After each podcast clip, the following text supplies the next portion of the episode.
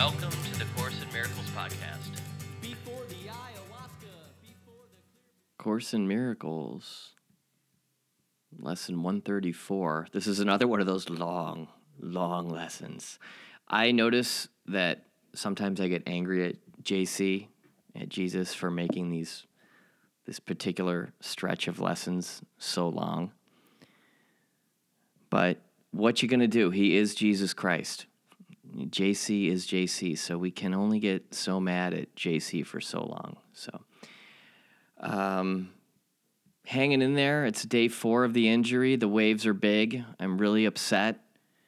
Um, injuries are no fun. I'm trying to be a good sport, but I think I might need to get away. I think I might need to leave Southern California for like a month after I go to my doctor's appointments and, um, you know, process this injury elsewhere because you see people at the coffee shop they're coming in they've got their hair wet you know the pretty girls got their they got that post surf i just combed my hair look thing. Can you tell i'm getting a little batty? I actually did have a i actually did have a painkiller today um, mostly out of boredom. Those of you who are uh, a member of my community please don't hold that against me don't worry they're prescribed um, it's actually really cool because I'm not I'm not being habitual about any of that stuff. In all seriousness, I'm not being habitual about that sort of thing. Um, it's really amazing to wake up in the morning and be free of the addiction, essentially, um, because I'm not. This is you know every opportunity for what would be referred to as a free lapse is here, and I'm really not seizing that opportunity, and I'm not really seeing it in the yes, it's definitely slippery. Yes, it's definitely a little dangerous for sure. But that's not, I'm not really relating to it as that. I'm not relating to it as this opportunity to use drugs. I, I really don't want, I really don't want to. It's like, okay, I woke up this morning and I just had my coffee on the couch and I tuned in with spirit. I did, I did yesterday's lesson, which was I, today I will not, um, let me, let me actually do a quick review. Yesterday's lesson was I will not value what is valueless. No. So you can take that as far as you want. You could make your coffee valueless. If you think you value coffee, you could say, I'm not going to value this coffee. It's valueless. You could certainly get a little bit carried away with the specialness of things. So, you know, in the Course in Miracles, specialness is when we, we're essentially valuing something that is outside of us, particularly special love. So, romantic relationships are examples of special love. Even parental relationships are examples of special love. We can't avoid special love relationships, they are part of life, nor are we supposed to try to avoid them. But the use of the, the terminology specialness as it's used in Course in Miracles is very powerful. And so yesterday's lesson was I will not value what is valueless. The only thing that has any value is the love of God. Forgiveness is something that has value. For forgiveness is not valueless. Um, or forgive, yeah, forgiveness is not valueless. Forgiveness again has uh, value. And you can, you know, if you jump on social media, if you jump on the TV, if you get in your car and drive around, you will see all of these things that people value that are in fact valueless. And that's a really powerful question. One of the, you know, as a coach, one of the questions that I like to ask people is what they value. And very, people very rarely take time to really get clear on what it is that they do, in fact, value in life. And specialness aside, this accident that I had came as the result of me doing something that I value. I value physical activity. I value uh, physical exertion. I value exercise. I value being in the body. I value the kinesthetic relationship that I have to the universe. And that's okay. And there is, again, see, there's no way to avoid the specialness. And perhaps I got slapped a little bit uh, because I was valuing that which is special a little too much. Maybe JC just needed to show me that all of the love that I need is right there within this given moment or within any given moment, any holy instant, as that is referred to in the Course. So, the holy instant, another really powerful concept to wrap your head around. Basically, the holy instant says that everything that you could possibly think to ask for or that you could imagine yourself wanting is encapsulated within this very moment alone. So that is a really powerful orientation to things. Uh, the the holy instant. I have a Course in Miracles shirt. It says the holy. In, it says ACIM. The holy instant is now. I just googled Course in Miracles shirt, and there it was. You could just order Course in Miracles shirts off the internet. So chipping away at the ego with this work and this accident that I keep coming back to that I'm still very much in the throes of is really an opportunity to look at what it is I truly value and to look at what that which is valueless that I am still valuing. And it's very powerful when you, it's a very powerful realization when you discover that all that you need, all that you could possibly ask for currently is happening, right? Or could be happening. All that you could ever possibly ask for, all of the splendor, all of the delight, all of the wonder, all of the divinity expressing itself is available to you right here and now in this most perfect moment known as the holy instant. So, without further ado, this again, we're trudging through these longer lessons, and then the lessons at some point they get really short and kind of fun and easy, and they're they're just essentially prayers, but we are in the thick of it. We are in the meat of it. We are in the process of undoing. We are undoing in a very serious way currently. We are showing up as miracle workers. We are showing up for ourselves. We are showing up for God. We are rocking and rolling. We are practicing forgiveness, which again brings us back to this lesson, lesson 134. Let me perceive forgiveness as it is. Let us, remo- let us review the meaning of, quote, forgive, for it is apt to be distorted and to be perceived as something that entails an unfair sacrifice of righteous wrath, a gift unjustified and undeserved, and a complete denial of the truth. In such a view, forgiveness must be seen as mere eccentric folly. In this course appear in this course appear to rest salvation on a whim. This twisted view of what forgiveness means is easily corrected when you can accept the fact that pardon is not asked for what is true. It must be limited to what is false. It is irrelevant to everything except illusions. Truth is God's creation, and to pardon this is meaningless. All truth belongs to Him, reflects His laws, and radiates His love. Does this need pardon? How can you forgive the sinless and eternally benign? The major difficulty that you find in genuine forgiveness on your part is that you still believe you must forgive the truth and not illusions. You conceive of pardon as a vain attempt to look past what is there, to overlook the truth in an unfounded effort to deceive yourself by making an illusion true. This twisted viewpoint but reflects the hold that the idea of sin retains as yet upon your mind as you regard yourself. So there's this talk um, that I heard a long time ago. I, his name is Gary Vaynerchuk. He's a solid course minister, good, you know, relatively well-known course minister, and he's describing forgiveness and the way tr- forgiveness is held in the traditional sense and the way forgiveness is held in the traditional sense is well, you see, you're a terrible person.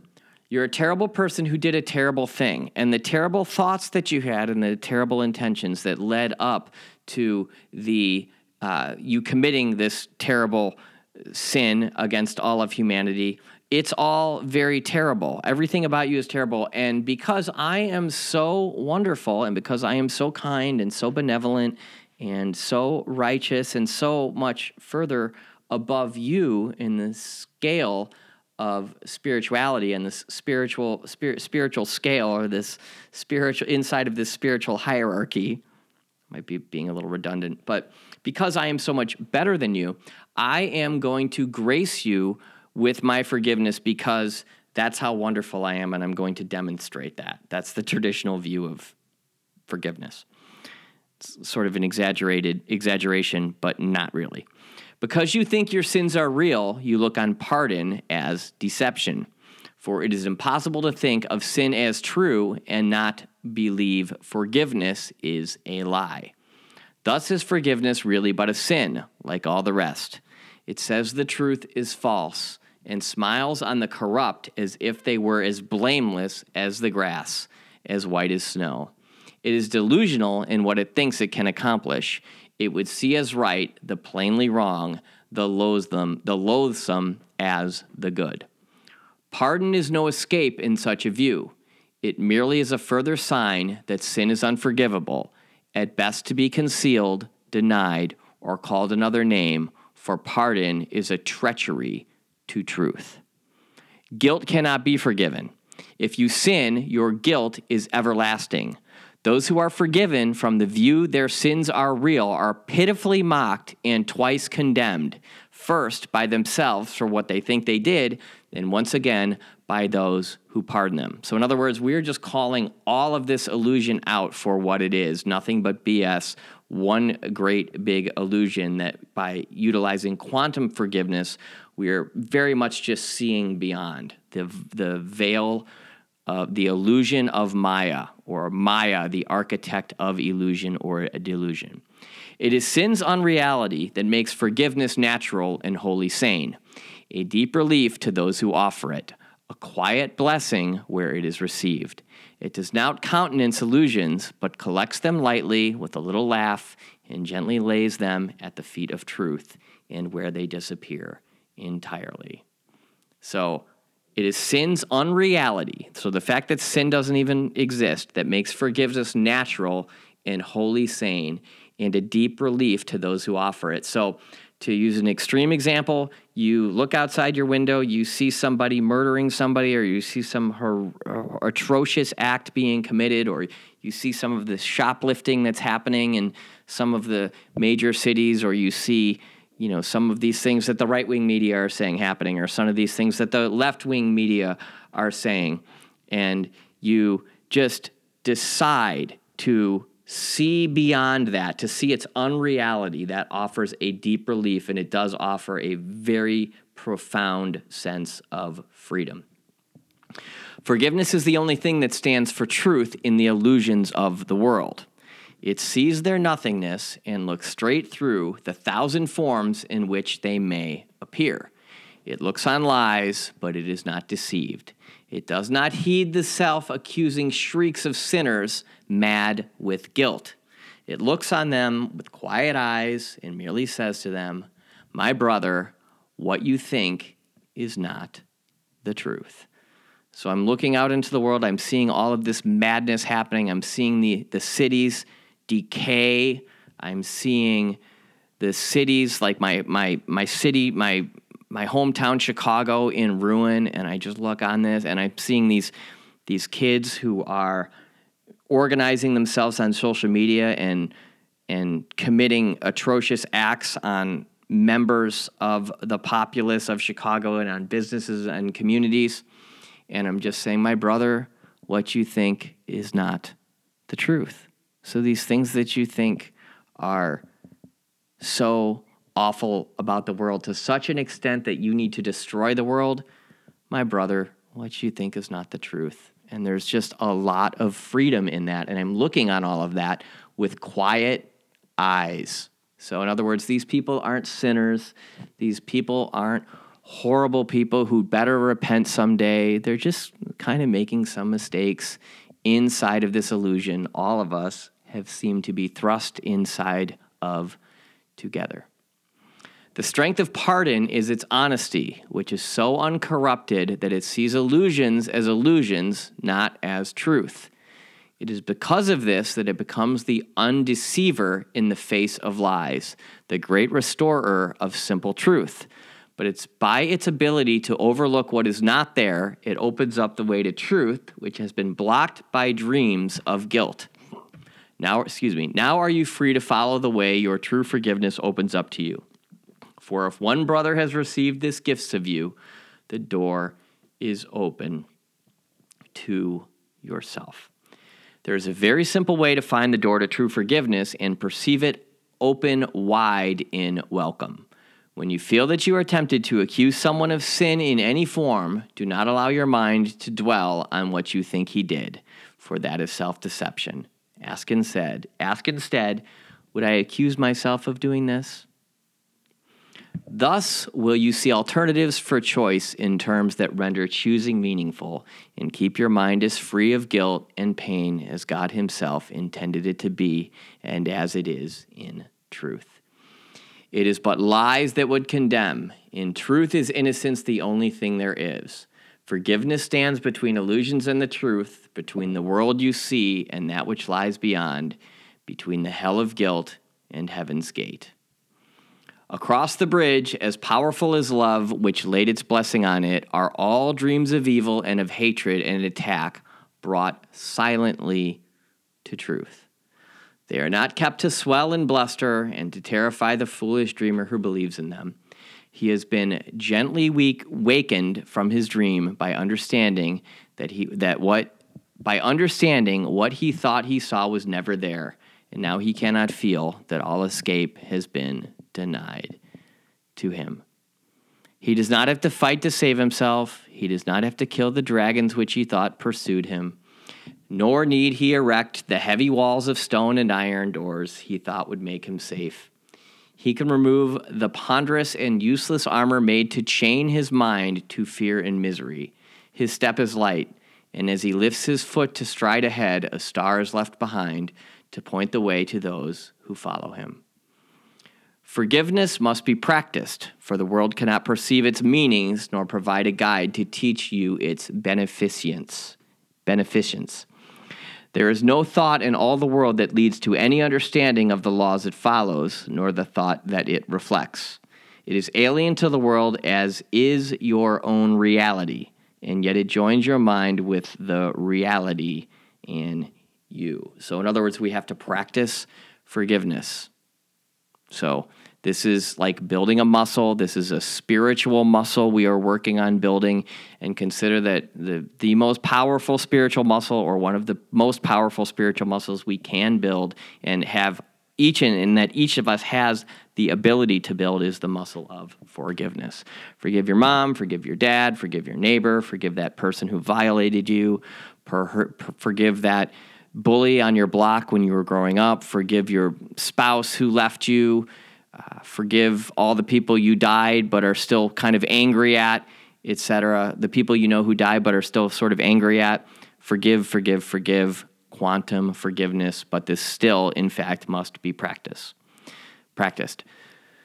So today we practice true forgiveness that the time of joining may be no more delayed, for we would meet with our reality in freedom and in peace.